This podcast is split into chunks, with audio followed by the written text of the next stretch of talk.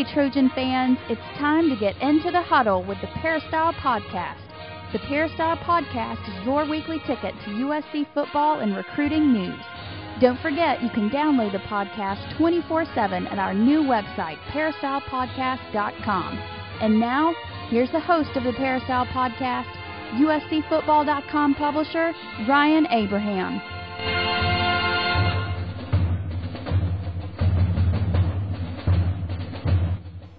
Hello, Trojan fans, and welcome to episode number 183 of the Peristyle Podcast. Today is August 22nd, 2011, and we got a great show for you this week on the Peristyle Podcast. If you don't know, the Peristyle Podcast is our weekly internet radio show talking all about the USC Trojans, and there's lots to talk about. USC just wrapped up fall camp with a scrimmage at the Coliseum yesterday. We got Dan Weber coming on later. He's going to break down everything that happened in that final full contact scrimmage for the USC Trojans.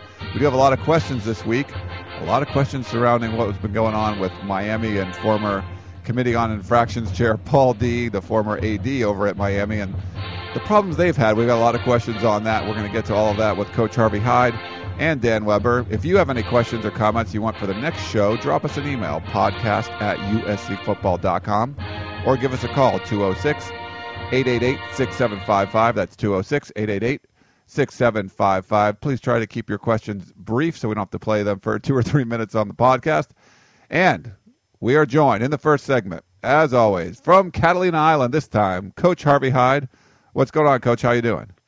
Well, buddy, I tell you what, uh, I'm having a great time here, but I'm leaving. So uh, I was here for a short period of time. I came over for the weekend. I'm going back and uh, I'm getting. Uh, I got to go to Vegas this week, do some work up there, and go up to some practices there at my former uh, place where I coached. Uh, they're going to have a little party that I got to be at, and then back to Southern California, and then get ready for the opening game against the University of Minnesota. Plan on being at the Coliseum next Saturday to watch the final tune-up for the Trojans as they get ready for their whole season opener. And I'll tell you, it's a Okay, couldn't be any better. This weekend I watched high school football. I don't know how many people had a chance to watch Bishop Gorman and Chaparral High School play on Saturday night. What a great uh, game that was. Watching preseason NFL football, trying to get a feel on that, and of course trying to get a feel on college football. But it's all going to get started here.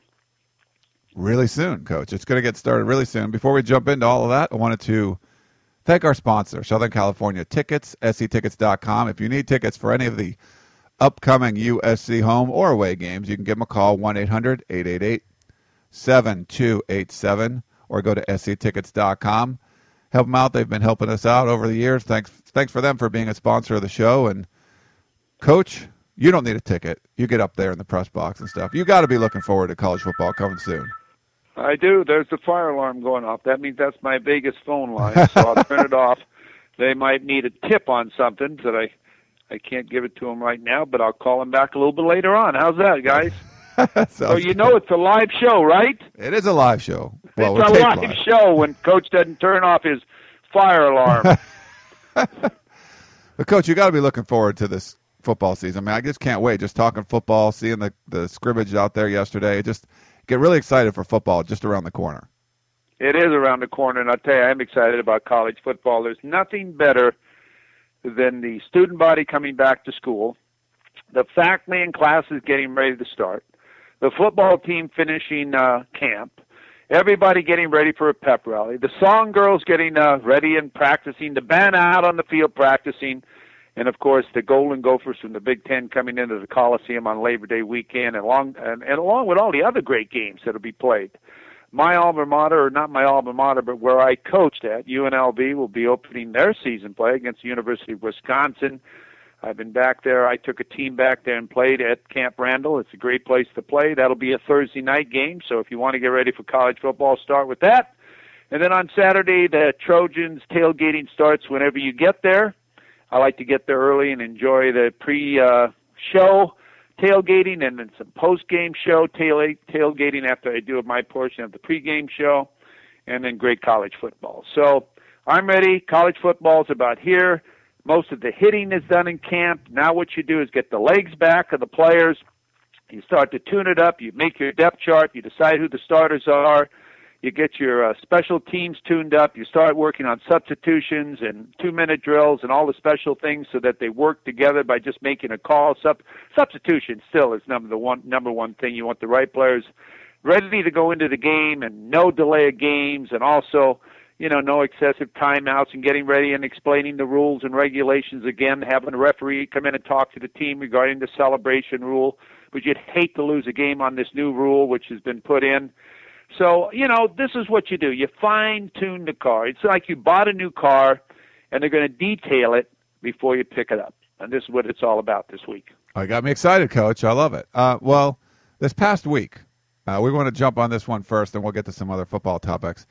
Uh, Miami, the, the Yahoo Sports broke this story, really extensive story about all the things that have been going on in the University of Miami program, where Paul Dee was the athletic director um, up until 2008 and was of course he was of course the chairman of the committee on infractions that spoke very sanctimoniously when he was talking about USC that USC should have known and and pretty much made up the 30 scholarships out of thin air saying that that's how many recruits that Reggie Bush would have brought to the program. Just really was kind of flippant in his remarks. And like I said very sanctimonious when he was talking about USC and then it looks like what was going on during his watch in Miami was a lot worse. So we have a lot of questions on this. Here's a, the first one, the voicemail question. We'll play this one, Coach, and get your reaction. Yeah, hi. My name is Doug from Fort Lauderdale, Florida, and I've been a uh, Trojan fan since I can remember. Uh, I would say at least since 1966. Anyways, um, I just got one question that's for anybody. Um, how about Paul Bees? Wasn't he one that was like go after USC for blood and all this kind of good stuff uh, when we were uh, catching up with all those um, possibility of the bans and stuff? Well, Paul Bees, I guess what goes around comes around, and uh, it's just uh, the, the lid is just being lifted off this can of worms. So all I got to do is say, fight on and go USC. Thanks, Ryan. You got a great podcast. Well, thank you very much. We appreciate you calling from uh, in Florida, down in Florida. We're glad we have listeners down there. First of all, I'm for putting together the committee to uh, do the investigation on all these allegations and have it chaired by Mike Garrett. I, I think I think Mike Garrett should chair that. What do you think of that, Ryan? I think that'd be a great idea. Although he's he's not the, the best personality. Maybe you have to go with uh, Pat Haden. I think he has a little more anger under him right now. Well, you know, either maybe they ought to both be on the committee. Yeah. Uh, it's absolutely ridiculous. First of all, you shouldn't throw rocks when you live in glass houses, and that's one thing Paul did. Paul was sort of an arrogant guy, okay? And uh, you know, he can do no wrong and he came in to lecture USC and point his finger on you should have more institutional control and you should you should uh, know who your who your highlighted players are and you should have more of a watch on who they run around with and so on. Well, you know, that this is one incident, the Reggie Bush situation, and that individual did wasn't even related with the athletic department. Uh, they were down in San Diego. It had to do with what his father or parents were doing regarding a home. So that's pretty hard to keep track of entirely. And no one really admitted or never did admit they'd had anything to do, or even knew who the guys were that was going on. But to have something on campus, here's a guy that's leading the team on the field. Here's a guy that's on the sideline running off and on the side off the field.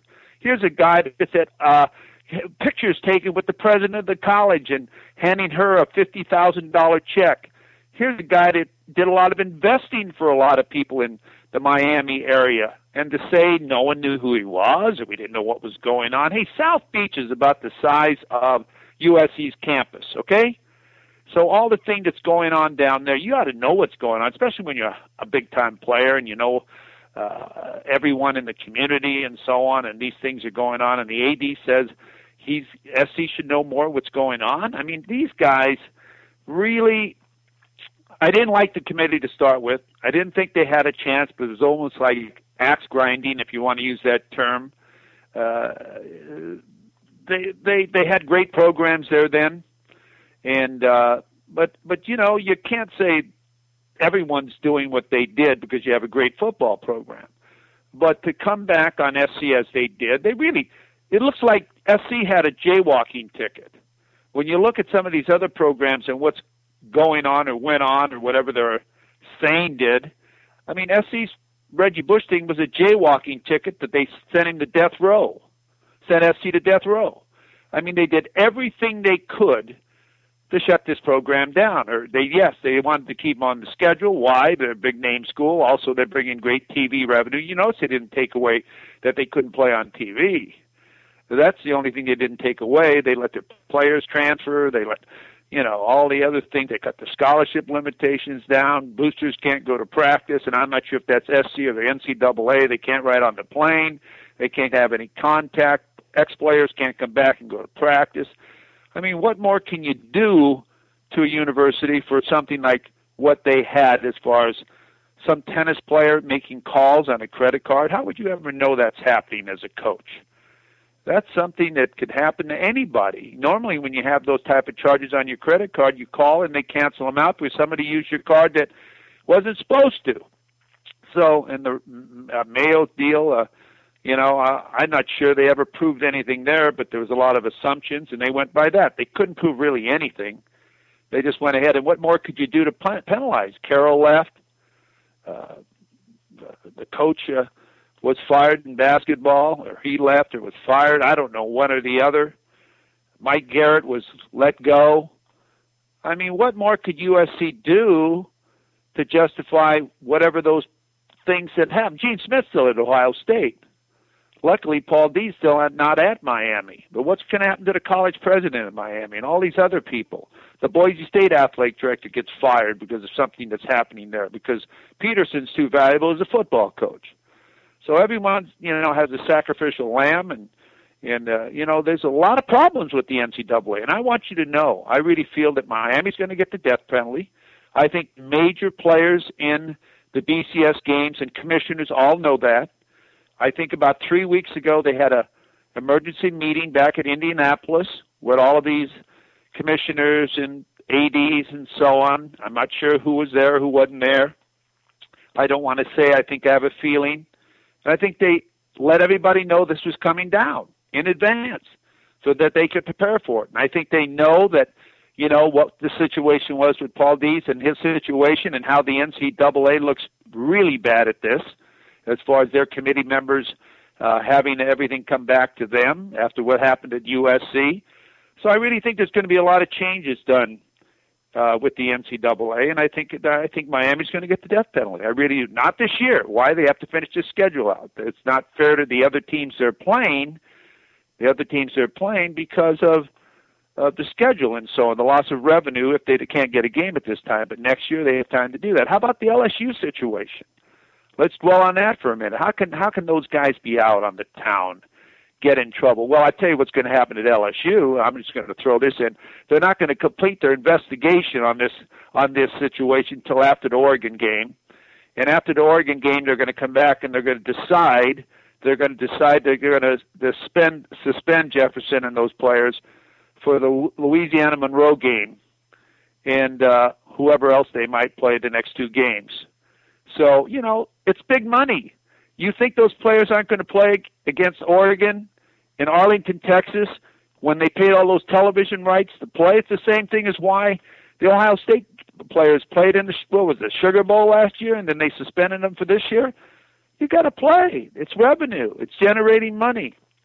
So, uh, you know, I'm starting to get a little fired up over this because it really bit. does tick me off. It really ticks me off that that organization can do what they do and, and allow somebody to sit on a committee, give that type of punishment, and when the appeal came in, not even change appeal, even if every university president knew that that was too stiff a penalty, but they just sat back and allowed it to happen. So, you know, and punished kids here at USC now that didn't have a damn thing to do with it. I agree, Coach, and uh, we. I know you get fired up. We, everyone gets fired up, and I, I feel bad for the USC fans that don't want to hear this, but really – I can't tell you how many questions we got this week about this topic. Bryce sent in one. He's like, Hello, Ryan. Love the podcast. This question is for Coach Hyde. I know we've beaten this topic to death, but in light of the University of Miami scandal, do you think USC could revisit the case with the NCAA? Also, do you think the scandal has anything to do with some commits that SC lost to Miami, such as Vaughn Telemaque or Seantrel Henderson? No, I don't know if it has anything to do with that. I'll, tell you what, if, if I was SC, I'd sit tight and see just what's going to happen. I know Pat Haden made was on an interview on ESPN and, and said that they weren't going to do anything. They've made their appeal and so on, and sit back and look and see what happens. But I'll tell you, you know, it's hard to get punched in the mouth and not be able to punch back. How do you justify that to your kids? Uh, you know, you can't help but think, you know, uh, they're going to just beat up on me forever, and I'm not going to tell my son, hit him back. The next time that punk hits you, you hit him right back. Even if you get your butt kicked, hit him back. I think that you can sit and absorb the blows for only so long, and then people expect you to come up and say something like, "Hey, you know what? We're waiting to see what happens with this, and if there isn't something that uh, justifies what gave us our penalties, and they don't give stiffer penalties to these other universities that are out there, then we're going to do something about it. What are we going to do? I don't know. Maybe we'll sue them. I don't know what we're going to do. I know they got a great law school at USC. Maybe we want some money of the of the money that we've lost because of this bowl revenues and so on, maybe we want to be reimbursed. But I wouldn't just sit back and watch it. I'd sit uh, uh, and take it because it's really not right. And sometimes playing it politic, politically correct doesn't work for the normal football fan. You know, uh, uh, you like to compete, and I'm one of these guys that like to compete and stick up for the players that play for you, and the students that go to the games, and the fans, and the parents, and so on. That hey, you know, what was done was wrong. And uh, I just haven't heard anybody say that. Really say it. I mean, really come out and say, you know what? That was that was terrible what they did. Uh, all right, coach. Well, let's we'll let the Miami thing go for a little bit. We're going to talk. I'll some, do that before I blow a gas. Yeah, we're going to talk a little bit of football, if that's okay. Um, Ed had a question, and I, I was this was kind of a question I had too. I want maybe get your thoughts on this.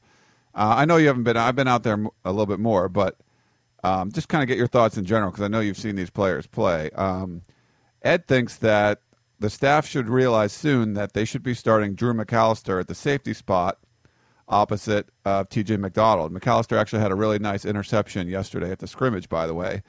He says, Are Jawanza Starling and Demetrius Wright really that much better? And uh, Marshall Jones has been playing in there as well. Are they separating themselves from him? I doubt it. He is an interception machine as well as a big hitter. I'm concerned with his health, but putting that aside, I am not sure any safety in the last four or five years is better than him. Just a, just my thought, but he needs to get in there and play. What do you think about a guy like that that, that really is a ball hawk and he's able to, to make interceptions and he could, he did one the last two scrimmages he picked off passes that were really nice plays. What do you think about Drew McAllister? Well, you know, I, I've told you. I think I said it last week. I thought he was a great player. I think I said last week that I, if there's a better group of defensive backs in the country on one team, I want to find out who it is. Please, please let me visit your campus, fly me down so I can look at them. And I think that McAllister is a ball hawk. I don't think you can just always have hitting safeties. I mean, I, I think it's important to tackle, tackle and everything, but I think it's also safety's responsibility to get to the football and and get to the deep thirds or the deep outsides on cover twos and and all the different things coverages that you have and and pick off passes. Uh, I think and, and he's got this knack. You don't teach that. A guy has a feel how to jump on a ball. A guy has a feel how to know and watch the quarterback's eye or watch films and so on and how to know to the inter- go to the interception area, not be behind or before the receiver, but right where the ball's going to be. And Drew has that knack. Basketball players have that knack. Great basketball players can be great safeties too.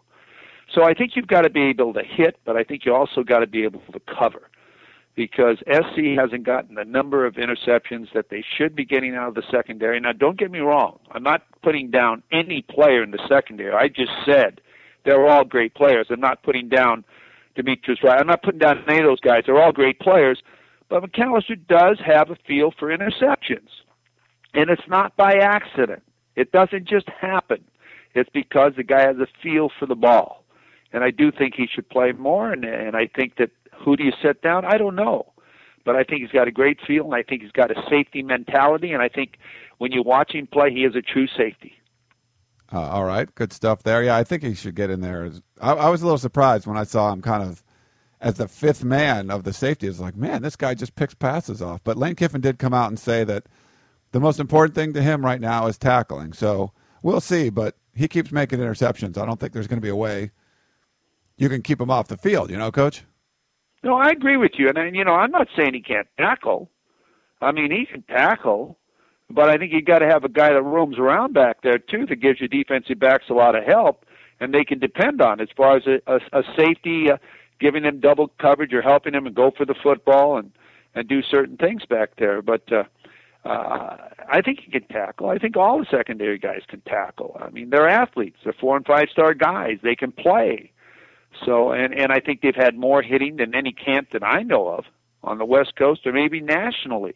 So their timing is there. There's no excuses and so on. So uh, they should be prepared to tackle and play and go to the football. Yet you've got to have a guy back there at the safety position that can steal passes and get turnovers, and Drew can do that. All right. Uh, well, the next question has to do with uh, scholarship numbers, Coach. And right now, I'll just give everyone a quick update. Our scholarship distribution chart, I need to change it actually a little bit, but it right now I have it listed as 81 scholarships uh, for this team. That does include Javarius Allen, Buck Allen, the running back from Florida that we have not seen yet. So uh, it doesn't look like he's coming. Uh, Lane Kiffin hasn't given an update lately, so I'll put that down. If if that's true, we'll knock it down to 80. But this uh, a couple days ago, Lane Kiffin announced that uh, the sophomore linebacker Will Andrew, who's been playing well at middle linebacker, another ball hawk kind of guy. I talked to Joe Barry, the linebacker coach, the other day. He's like, he just makes plays, you know. So they gave him a scholarship. He was a walk on. And also Robbie Boyer, who played with uh, Matt Barkley in high school as a wide receiver at Mater Dei. He's a junior, and they give him a scholarship as well. And Lane Kiffin talked about it yesterday after scrimmage, how electric the room gets when you announce something like that because those guys work so hard. And it's just something nice that he could do to you know offer those guys a scholarship. And just so people know, scholarships are a one year renewable thing. It doesn't mean that Will Andrew or Robbie Boyer is going to be on scholarship for the next couple of years, depending on how long they're they're around USC. They could be, but they could just be for a one year sort of thing as well, uh, with especially with the sanctions kicking in next year. Um, but that would bring the count up to 82, and currently U- USC has uh, 13 seniors on the roster. Um, so those 13 come off of the 82. Um, you're down to you know 69 guys that leaves only six under the uh, the 75 mandated scholarship limit. But Mark had a question. Um, you know, he was concerned about this. He said, uh, "I'm trying to understand about USC and recruiting class of 18 to 20 athletes from uh, coming in from next year." Um, per USCFootball.com, there's 82 athletes under scholarship, 13 are seniors. Um, after graduation, that's 69. I assume three juniors leave and maybe two athletes don't qualify or transfer out between that, that would only leave, uh, you know, 62 or 63, 64 scholarships against a limit of 75. How do you get from 18 to, to 20? And uh, coach, we've talked about this kind of before. There, there could be some harsh decisions being made by this coaching staff, and, and you know maybe some players leave the program that you don't really expect. Yeah, it is. It's a very d- difficult situation. You said it. Every scholarship is renewable yearly and uh, and you still have to bring in quality players and think about the future and get through the next three years. It's a very difficult thing to do, and I want to congratulate those players that did get scholarships because they've worked very hard, and they certainly do deserve that. And I think it's great for morale of the team and for those kids who've been out there and camp get, catching balls and and. Um, I congratulate their parents and and the kids for for how hard your kids worked and how uh, you paid a price to uh, pay their tuition and so on at USC. What's going to happen in that situation? That's a difficult, difficult question for me because I really don't know. I know that the coaching staff has probably sat down and, and, and talked about uh, tweeners on their scholarship situation right now, players that maybe will never play at USC that are on scholarships that were not the kids' fault, maybe coaches' faults where they made evaluation of players and so on, and they might have to, you know, let those kids go off scholarship if they're going to maintain bringing in 13 players, 14 players, or 15 players. There's no space for them. So um, I really don't know what's going to happen. Uh, I know they have to stay within their number limitations. Of course, you're always going to have someone transfer or drop out or not play. Uh, but uh, I, I don't know. You know, I can't answer that question, right? So I'm not even attempt to because it's a difficult situation and it, it means that uh, you either don't bring in kids, you don't bring in kids, but you have to, as far as continuing the the depth of your program, or you have to let kids go. So it's going to be maybe a combination of both, but it's something that's a very difficult thing to decide, and I think that uh, the staff at USC will have to make that decision, and I cannot answer that question. I have no idea. You know, Lane Kiffin does have a plan, and there's a very complete and thorough scholarship plan, and I think there he has to have options um, for whatever he's going to do. I, I, think a lot of the fans on our message boards are talking about, oh, maybe you only bring in 12 or 13. No, I mean, everything that we've heard, Coach, is they're bringing in full classes, early guys. They want to bring people in, and that only leaves one option. I mean, there's going to be some guys that are that are left behind, and I, I think giving a, a scholarship to like a Will Andrew or Robbie Boyer, there's going to be a bunch of juniors that leave early, so there, there's that's going to happen. Um, you know, some guys aren't going to make it in. We see Javarius Allen doesn't look good for him. Uh, Steve Dillon, we already saw him drop off uh, earlier on. So those guys are gone. So there's you know there's a couple extra scholarships there, but for the for the walk-ons, I think it at least gives them an option. It gives them a full year. USCS scholarships this year, full year under scholarship, which is great for them.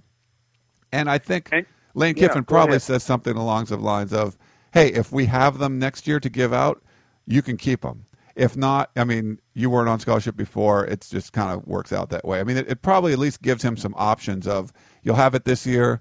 We'd love to give it to you next year if we can, but if we can't fit it in, then it won't happen. I agree. Maybe you should have answered that question, but you answered better than I did. You, but it really does make sense. Maybe these kids, when they were given the scholarship, were told it's only for one year or one semester. We don't know, and uh, I would you know, obviously accept it under those, uh, you know, terms.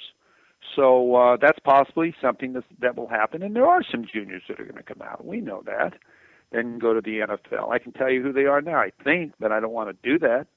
But uh, or I would assume that could happen. So there will be available scholarships. But there's a plan. There's a plan, and they've been working on it and so on. And they got to get through it and uh, I don't know what it's going to be, but I think you sort of summarized it very well. Well, you know, Dan Weber harps on this. We're going to talk to him in the next segment, and and part of the reason, Coach, it's hard to answer for everybody is no school has ever had to go with 75 scholarships for a year, let alone three. This has never happened before. So, how do you handle it? I mean, Lane Kiffin's been giving a problem that no NCAA college coach has ever had to deal with before which means the fans have never seen it before, and everyone's got a lot of questions. And it's it's tough to answer them, but we saw what Lane Kiffin did this last year. He knew what he wanted to do. I'm going to bring in a big class, get the numbers up. That's what he wanted to do. He knew that the, their numbers were so, so far down. He brought in as many early enrollees as he could. The guys that, that didn't come in the 2010 class because of the sanctions, he brought a lot of guys in, and now we're seeing a lot of them playing on the field right now. Ton of freshmen on this team it's a youth movement, but he just needed more bodies in there. That was his plan. It worked out pretty well. I mean, it, a lot of these newcomers, we do a newcomer notebook almost after every practice, uh, you know, through camp, and there's so many guys contributing that weren't around last year, and not even including the redshirt freshmen that didn't play. A lot of those guys are are participating as well. So he had a plan for that. He has a long term plan for this. It's going to be tough, of course, but I mean, Lane Kiffin seems suited to handling something like this, a problem like I mentioned, no one's ever dealt with before. I agree with that 100%. I'll tell you one thing you have to do is you can't waste a year of eligibility on a great player. You can't do it. You got to get your number ones. You got to play them in there, and you got to redshirt the rest of them. You just have to do that. I know kids want to play, and I know you want to play a lot of kids, but kids get an extra year of education. They mature more. They get bigger, stronger, faster. They learn to season and so on yes, if someone gets hurt, then someone might be forced out of redshirting. But I think you've got to redshirt players for the future. You've got to redshirt a lot of players in the future. You've got to build up your bank. You've got to get these experienced players to get you through this period of time, and you got to play lean, which means a lot of players won't play. But I think that the future is very bright. I think this year they should have an outstanding year, and next year should they, they should have another great year, and then of course there'll be two years through that 75. And I agree with you. Uh, and don't get me going again on this scholarships and penalties that the NCAA gave. But you know, like you said, three years of that on top of all the other things they gave these kids. Absolutely ridiculous. The administration, as far as the part of the NCAA, should be ashamed of themselves. as administrators out there, they should be absolutely ashamed of themselves. And and I'm not trying to. I wish I wish one of those guys' kids were going to USC and see how they felt and see if they'd have still given the same penalty. I really do because it's not right, and they know it's not right. Yet they're not strong enough to come up and confess it and say it and reverse what they did. And I don't call that being very, what do you call it, smart or ethical. Let's put it that way ethical. Yeah, I don't think ethics have come up quite a bit. I mean, that, that topic of being ethical hasn't been used with the NCAA in the last few years for sure. Well, Coach, we went pretty long this segment. We appreciate you coming on, and uh, sorry about firing you up there, but you know, hopefully you get that nice slow boat ride back from Catalina. Everything oh, will calm man. down. You'll be okay. I'm telling you what, I, it's that just things like that really do disturb me. When a committee can sit back and make these type of decisions, thinking they know what they're doing when they really don't know. The most dangerous person in the world is a person that thinks they know and they really don't know. That's my closing statement. I love it. Great stuff. Well, Coach, thanks again, and we'll uh, we'll talk to you next week. Thanks, buddy, and for all of you out there, have a great uh, week, and thank you very much for calling in with your questions. Yeah, uh, thanks. Thanks to you again, Coach, and we'll be back in 30 seconds talking with Dan Weber. Meet us on the other side of the break for more of the Peristyle Podcast. Tickets, tickets, tickets. SC Tickets is your concert, sports, and theater ticket source. We have the tickets you need to any event worldwide. Football tickets are now available. Call SC Tickets now at 1 800 888 7287. 1 800 888 7287. That's 1 800 888 7287. Or visit us on the web at sctickets.com. SC Tickets, concert, sports, and theater. We now return to the Peristyle Podcast and your host, Ryan Abraham. Welcome back to the Peristyle Podcast. I'm your host, Ryan Abraham. Thanks for Coach Harvey Hyde for coming on in the last segment. And we have uh, Dan Weber, USCFootball.com, exclusive beat writer, kicking butt down there, USC practices, and fall camp just ended, Dan, and the, the scrimmage on Sunday was a fun one to watch. Some of the other ones were defensive battles. This one was a an air war, just bombs out of the air, lots of touchdown passes. Not as much in the run game, but fun to watch. What did you think about the the whole how the scrimmage ended fall camp?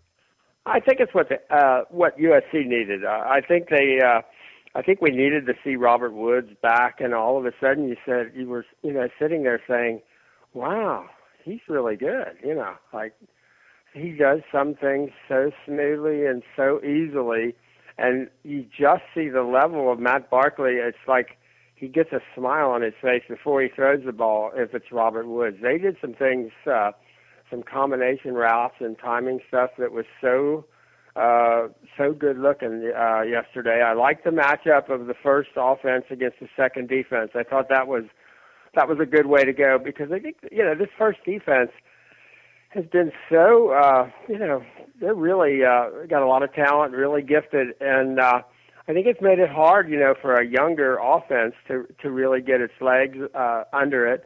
Uh, so I thought uh, uh, Lane did a good job in kind of scripting the scrimmage the way he wanted it to go, and then uh, you got a chance to see uh, the way, uh, say, uh, a Marquise Lee just fits in. Uh, it's just amazing uh, that you could have two receivers from the same high school walk into you know USC a year apart, uh, and and one of them, you know, being Marquise Lee, who, you know, in a lot of people's minds are thinking, you know, this guy's probably going to have to play safety. Uh, there may not be room for him at uh, at wide receiver, and as it turns out now, there's there's a lot of room for you if you're uh, if you can make the plays he's making. Uh, he's been just, ridiculously uh, good, ridiculously good. He, every day he just looks better. Looks bigger. He's stronger.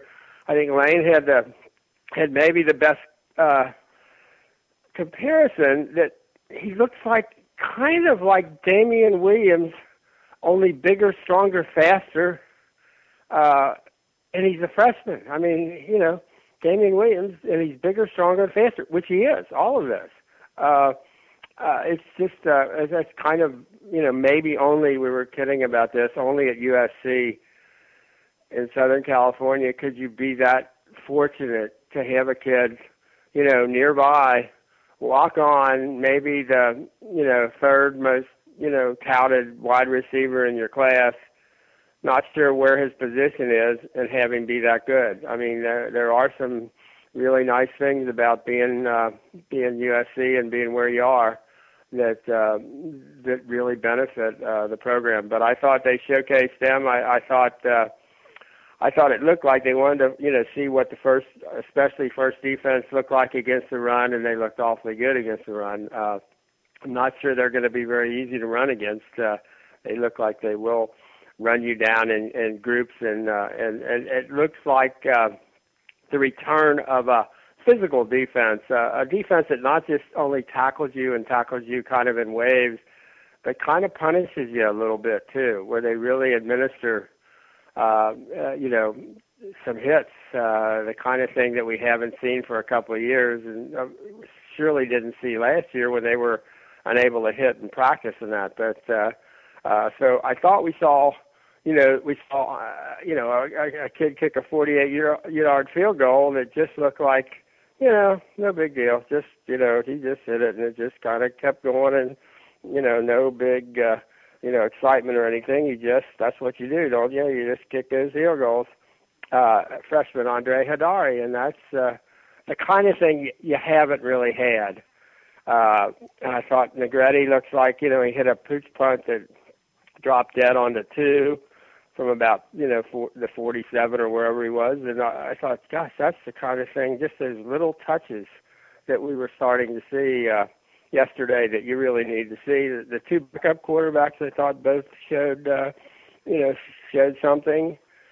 Uh, Randall Telfer has been doing a lot of good things, and he's had some tough times catching the ball. It, and uh, I thought he caught the ball well. Rhett Ellison, you know, the tight end looks uh, looks awfully good. Didn't think we had a lot of you know difficulty looking as we watched the uh, offensive line. You didn't notice anything that was out of like you know, jumping off sides or holding or, or things like that. The, things, and obviously, you know, very, uh, very good protections, you know, for Matt.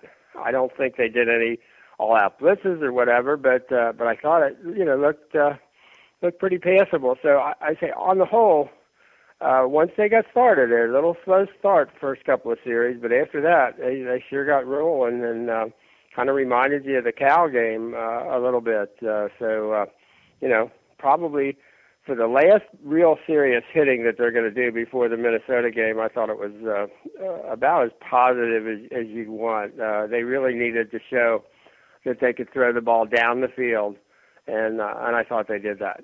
They certainly did, and uh, you know Matt Barkley got it started with a couple of great passes to Robert Woods up the right sideline, perfectly thrown balls, and he threw another one. Uh, uh you know going the other way. And it was just, it's, you know, Woods ended up with three touchdown passes.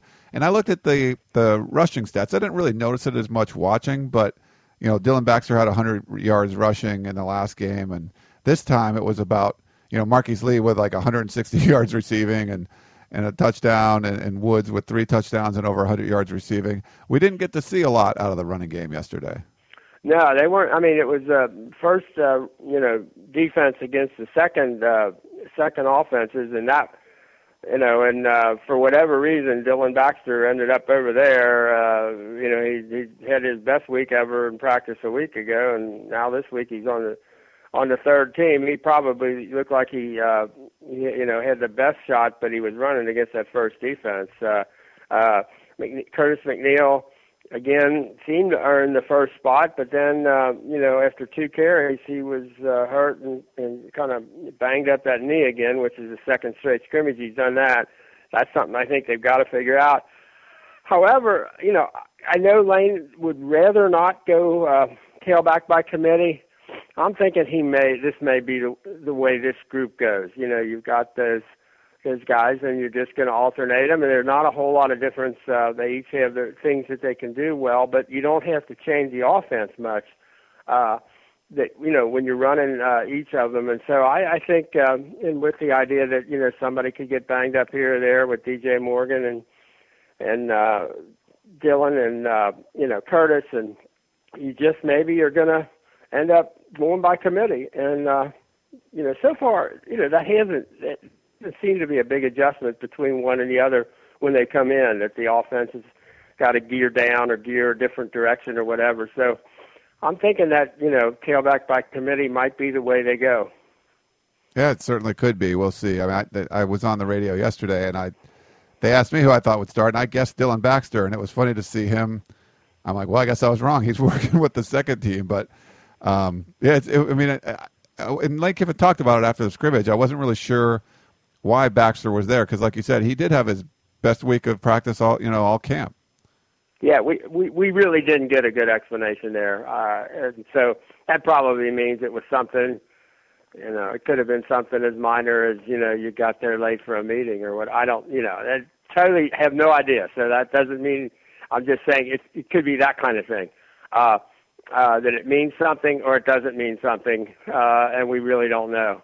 Uh, so, uh, you know, it could be motivational, could be a, a lot of things. I thought, you know, DJ Morgan came back maybe a day or so sooner than we thought after uh, they were giving him, you know, most of the week off after that he got his MRI, which was negative. But I was talking to him the other day, and I think DJ is one of those kids who actually works too hard. I think, you know, he goes home and – does 2,000 jump ropes every day and, uh, you know, works on his core strength or a half hour and all that kind of stuff. I mean, he just works, works, works. He may have the kind of situation where after practice, maybe there are days where he shouldn't go home and do 2,000 jump ropes and that kind of thing and just really, you know, let that knee get all the way back. You know, I think it's gotten to 90%, but I don't know that he's gotten it all the way back and he looked pretty fresh yesterday. So, uh, but you know, they may not have a running back who's just going to carry the whole thing himself. Uh, and, and I don't, you know, I think there's anything wrong with that. I, I'm comfortable pretty much with all of them. Uh, as far as as far as that's concerned, Dylan can probably do more things. Amir Carlisle's got some acceleration and some ability just to run the thing up inside for a little guy. Uh, Curtis has got that low base, and you know he's real strong and can you know have three guys holding him, and all of a sudden he, you know, just breaks away and goes the other direction. Uh, you just got, you know, everybody, uh, you know, can you know can kind of do something, and um, and they're all kind of complementary. So. uh you know, I I don't I don't think we're you know the kind of situation where we're, we're watching, say, four guys who can't get it done. I think what we're watching are guys who who are are, are gonna maybe not any one of them carry the whole thing themselves. That makes sense. And uh, maybe one of the most interesting things at the scrimmage, just looking over to the the, the far end zone opposite the peristyle where the tunnel side was, uh, Rehab Island was pretty empty when the, the, the game started. There's only a couple guys over there. There a lot of guys got into play, and it didn't seem like a lot of new injuries were added from the scrimmage. No, I mean, uh, I mean, I think that's uh, that's the encouraging thing. You're not looking at over there and seeing guys that you absolutely feel like, you know, you have to have, and, and you've read an awful lot of you know teams where they've lost guys for the year and guys that really matter and what have you, and you're not seeing that with with USC, and you're seeing them kind of round into shape where guys, uh, you know, they're targeting, you know, coming back, uh, you know, by the end of last week, and uh, that's that's kind of the way it went. You could see that Saturday at practice. They were already looking to to Sunday scrimmage, and they were already looking to, you know, we're going to have most of these guys ready to go. So, uh, exactly right. I think uh, they've been uh, been pretty fortunate. And Lane said after you know we had a big you know real physical scrimmage, it looks like we came out of it all right. So uh, uh, we'll see. You know, we'll see. Obviously, today is the day they really take a look at you know anything that happened, and we'll we'll know more tomorrow. But even tomorrow, you've got you know well over a week and a half uh, to you know to get back for the Minnesota game, and I mean you like the way that schedule starts out with three three home games makes it easier to you know take care of guys and that and and treatment and medical stuff and all that than the fact that if you're on the road for a few days like you know if you're opening at Hawaii it takes a few days away from rehabbing and, and, and getting ready because you're you're traveling and, and getting ready for a road game. So that works, I think, to their benefit having those uh, first three games at home. I think it does too. Um, well, oh, one last thing. I think we got to get into some of this Miami stuff, but I know it's it's a fiery topic. But uh, so I know someone posted on the peristyle. I wasn't. I didn't get to look at the thread, about Robert Woods and changing his shoes. He looked really good yesterday. Did he ended up changing his shoes? Do you know what happened? Well, he he hadn't he hadn't gotten his uh, uh, orthotics as of Saturday, but he hadn't tried. I don't know that he's going to actually change his shoes. What he's going to do is he's he's gotten where they put your feet in casts and they measure, and what they're trying to do is to get to level your feet out. His he's got a in his right ankle. It turns on the inside, so then he when he's running and cutting like he does, he tends to put extra pressure. He tends to pound on the inside of his right ankle, and so what the orthotics do is they uh, they get you these these casts of your feet, and then they measure uh, where they need to put support uh, uh, in your shoes, basically, so that you end up uh, landing uh, level and not uh, turning your ankle over. So uh, I don't know. I, I didn't get to ask him. I didn't think about that afterwards, whether he had those on Sunday or not. But uh, he's going to have them. Uh, but I think I think he's actually going to keep the shoes, but he's going to wear the orthotics inside the shoes. Uh, is the way uh, the way I understand it because he just what he what he does is he kind of runs on the inside of his right ankle, and uh, and that just uh, that's where the pain and the stiffness comes. So it's not a classic ankle sprain. It's it's basically just a, a kind of an overuse from, and I guess the word technically is uh, he overpronates that ankle or turns it in too much. And when you run it as hard as he is, and the thing he does so well, and you watch him, uh, is he's got such great foot control. I mean, his foot balance and his ability to take real quick little steps under total control is is the way he runs away from people. When he, uh, I mean, he made a couple of cuts yesterday that you thought, you know, is there anybody in the NFL running any better cuts? I mean, it's just he does them so naturally, smoothly, under control. Doesn't give them away. That's I think the other thing is he just you don't know which way he's going, even if you're one of his you know teammates that sees him do it in practice, and uh, and then he obviously catches the ball, and uh, then and, and Matt. For some reason now, this second year together, and you hear Matt talking about it, but you saw it yesterday. Uh, a couple of times they made adjustments in the route and ran something other than what they were supposed to run, just based on how the uh, defender was playing Robert and on both of them, you know, Matt threw the ball exactly where he thought Robert was going to go, and Robert went exactly where he thought Matt was going to throw the ball. And that's the kind of uh, thing you like to see. That's the kind of, uh, you know, that's the benefit of having these guys together for a couple of years. And uh, it certainly changed kind of, I just thought Matt's whole approach to the game yesterday was different, knowing that Robert was there. That's a that's great great news for USC fans if that, they can hook up like that, and being on the same wavelength like that. Um, well, we, we don't want to spend too much time on this, but we do have a lot of Miami questions. Here's the first one. It's a uh, a voicemail question we got. Listen to this one. Hi, this is Dan from West Covina. Uh, my question is to either Harvey or Dan. Um, I was wondering, does USC have any opportunity to kind of, uh, you know, uh, go after Paul Dee or the NCAA or or at least get like a second appeal going since uh, Paul Dee clearly was an incredible um, commissioner uh, to kind of lead um, the the NCAA. Given that his you know checkered past, it seems that like his ruling should be in question, and uh, you know you got to almost think about as far as like the timeline goes. When Miami had a pretty big string, they were kind of like the center attention of uh, the NCAA or uh, you know college football, and then USC kind of you know took it from there, kind of almost essentially stole the spotlight. I, I can't help but think, but this was like a personal attack by Paul Dee. Um, it's just hard for me to just kind of take in that all these uh, penalties that were handed to USC were pretty much from the same person who now, as we see uh, the new surfaced information, um, is kind of running Miami into the ground. Um, does USC have any kind of uh, fighting chance, or can they capitalize off of these new findings? Um, thank you very much, and have a nice day. Uh, uh, Dan, I, I think they're certainly, from what we can tell, investigating that opportunity, that possibility. Uh, I would like to see the Pac-12 get involved very strongly. I would like to see Larry Scott get involved very publicly and very strongly. I would like to see USC almost deputize Larry Scott to speak for USC. I'm not sure this is a situation where, uh, public relations wise, it's best for USC to be out front all the way on this, but uh, clearly, listening to the hour-long press conference that Larry uh, that uh, Paul Dee conducted after uh, uh, the USC penalties were were given out, it was the first thing anyone thought, and we had no idea what was uh, what, what all was involved. The first thing I thought was, that sounds personal. He kept comparing USC to Miami.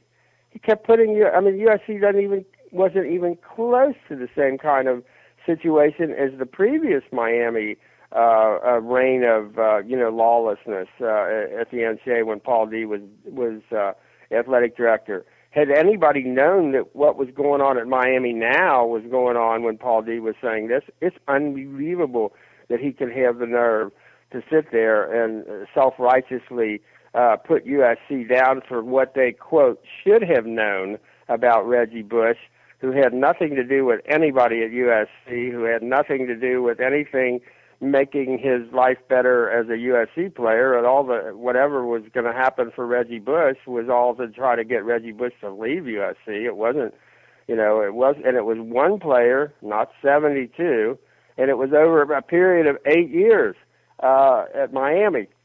So uh, clearly, if I, I mean, it, it's typical of a bureaucratic disaster that the NCAA is now, that they knew about this two months before re- allowing USC's appeal to be rejected. Obviously, the USC case in any other world of judicial hearings and uh, enforcement penalties and all that would have been immediately stopped at that point. And they would have informed USC, which they didn't, and they would have said, there are some real problems with your case right now uh, the person involved, you know, and we're we're not going to have a ruling, and we're going to see, you know, we're going to stay all the penalties. You don't even have to do this. We're going to probably bring in uh, an independent, uh, maybe a federal uh, retired federal, uh, you know, group of federal judges or something like that. But we're not going to uh, hold you to these. Uh, that you know, all sanctions are stopped at this point in time, and they may may be forever. But this is. Uh, you know, this is not, uh, we're not proceeding with anything that Paul Dee uh, was involved in, especially the one case that just jumps off the board as being totally inappropriate in terms of penal- the way uh, a school was penalized, and that's the USC case. Of course, the NCAA didn't do that because that's not what they do. They're hoping people don't notice. They're hoping nobody paid any attention. They're hoping nobody says anything about it. USC can't allow that to happen.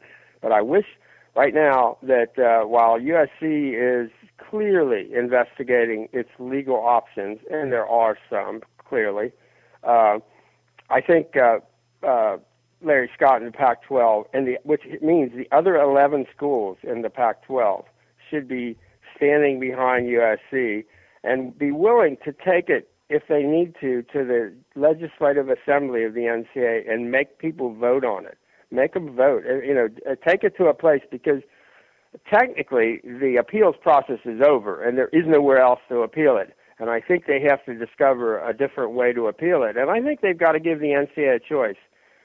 There are, you know, a couple of ways to address this, and one of them wouldn't be very pleasant to anybody if they have to go there. And now USC has all the reason in the world. I think they guaranteed it originally and probably foolishly not to go to court. I think the thought now that we may be forced to go to court and you didn't tell us what was going on and we trusted you ncaa and look what happened to us. Uh, we aren't going to let that happen again. Uh, therefore you have a couple of choices here to make and we think you're going to do the right thing but you better. Uh, that would be that would be kind of how I would go with it, but but I guess we'll see. The one thing that's happening now, and I read an interview with our another favorite of ours, Josephine Potuto of Nebraska, uh, who was also on that committee on infractions, was uh, interviewed uh, on their joining the Big 12, excuse me, the Big 10, and she said uh, how pleased she was that she's been dismissed from one lawsuit, but she's still being sued on in another case But let people know this that the first successful lawsuit personally against a member of the Committee on Infractions after something like eight or nine years in federal court is now going forward. And of course, that man was on the USC appeals panel, why he would be still allowed to be on the appeals panel while he was being sued personally for another case where they basically framed a, a, a Buffalo basketball coach who uh, who found out about it and got students to lie and what have you.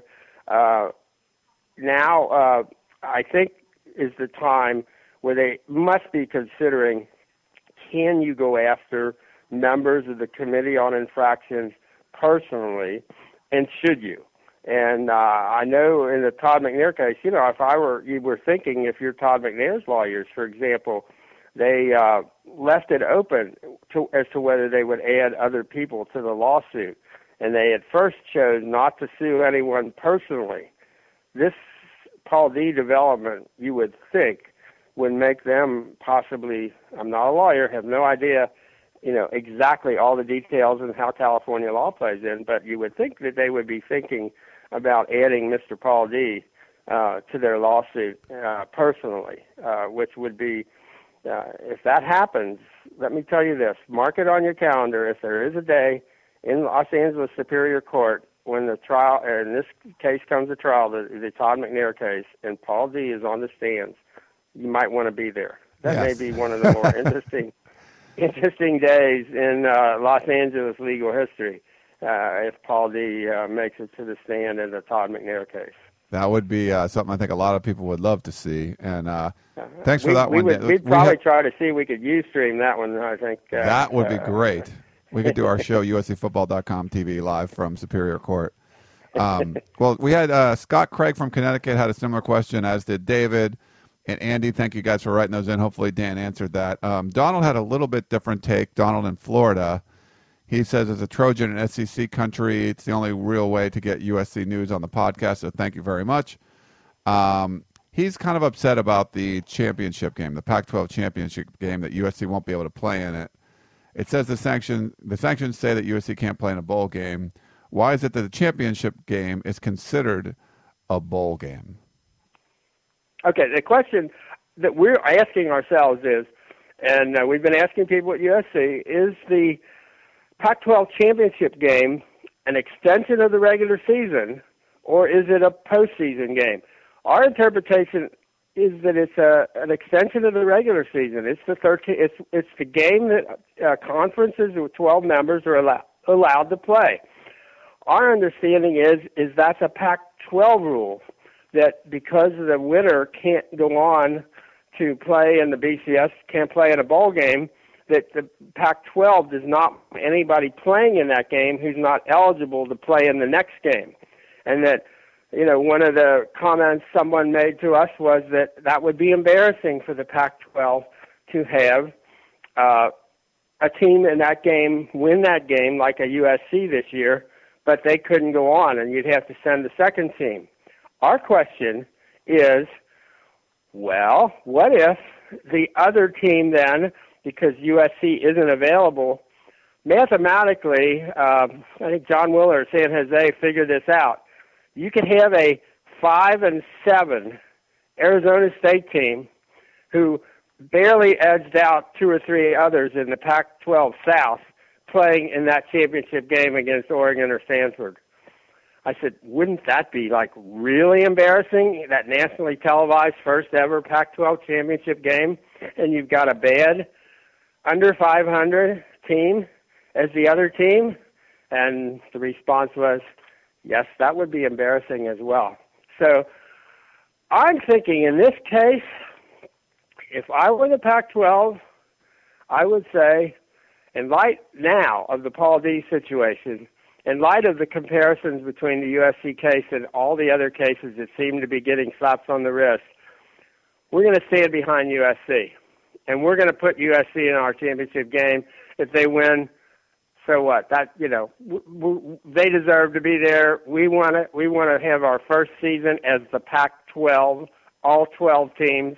We're going to show some unity here, and we're going to, you know, if we have to take a hit after that game, we're going to take a hit after that game. But we're not going to uh, let Paul Dee determine that USC can't be in the Pac-12 championship game. Uh, this there may be more about this. I think uh, this is the other area where I think Larry Scott has to step in and show some leadership and say we're going to do what's right. We're going to do what's right for the conference and what's right for USC. And it's going to be a 12-team conference this year, and USC is going to be part of it. And if it means we got to change the rules for this year, we're going to change the rules for this year. So I solved that one. Okay. I like it, Dan. It's you're, you're and they got to do it. They, the problem is they have to do it before September 10th, and USC plays Utah. So uh, I think actually I, I I thought it might have a shot, but what would it take? Probably a fairly aggressive and really well handled push from USC. Do I think that will happen? Mm, maybe not so much. maybe not. All right. I might push it, but I'm not sure. You know, I'm not sure USC would, and I think they should. I really do. I think those players deserve it. You know, I mean that's that's another question we have. How hard would Ohio State have pushed it to get Terrell Pryor? And, oh wait, they did. How hard would uh, in the Big Ten? How hard would uh, Auburn and the uh, SEC have pushed to get Cam Newton into a game? Oh wait, they did. Wait a minute, those guys had issues. These USC kids now actually have no issues whatsoever. They were in the fourth, fifth, and sixth grades when whatever happened happened. So doesn't USC owe it to Matt Barkley and Robert Woods and these guys to push just as hard as Auburn and the SEC and Ohio State and the Big Ten pushed to get Cam Newton and Terrell Pryor into the game? I think so. I don't think that's a hard question to answer. No. Well, great stuff, Dan. We appreciate it. And uh, if you want to check out Dan's full rant from the War Room on Friday, go to uscfootball.com on this Miami situation. It's some great stuff in the War Room. Check it out. But Dan, we appreciate it, and uh, we got a we got a day off, even though we're doing the podcast. But a day off from practice. Practice starts up again tomorrow. We got the early morning practices now from here on out, so it's going to be a little bit more of a routine. And we get to talk. We're not sure we get to talk to all of them, but we start to get to talk to the freshmen. Yeah. Uh, so that's the excitement uh, for tomorrow. We we watched these kids for weeks and haven't been able to talk to them. So and uh, and there are more stories there than I think we thought there were going to be stories. Uh, so uh, so that's uh, that's something to look forward to uh, tomorrow early. All right, Dan. Well, okay. thanks thanks again, and we'll uh, talk to you next week. And everyone else, thank you very much for tuning into the Peristyle podcast. Really glad that you're listening and sending in your questions. Keep sending them in, and we'll keep talking about the USC Trojans for you.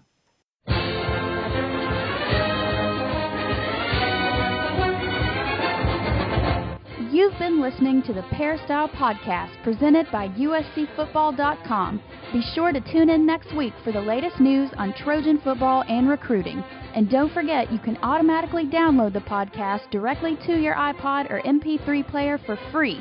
Just click the iTunes link on peristylepodcast.com or search for Peristyle Podcast at the iTunes Music Store.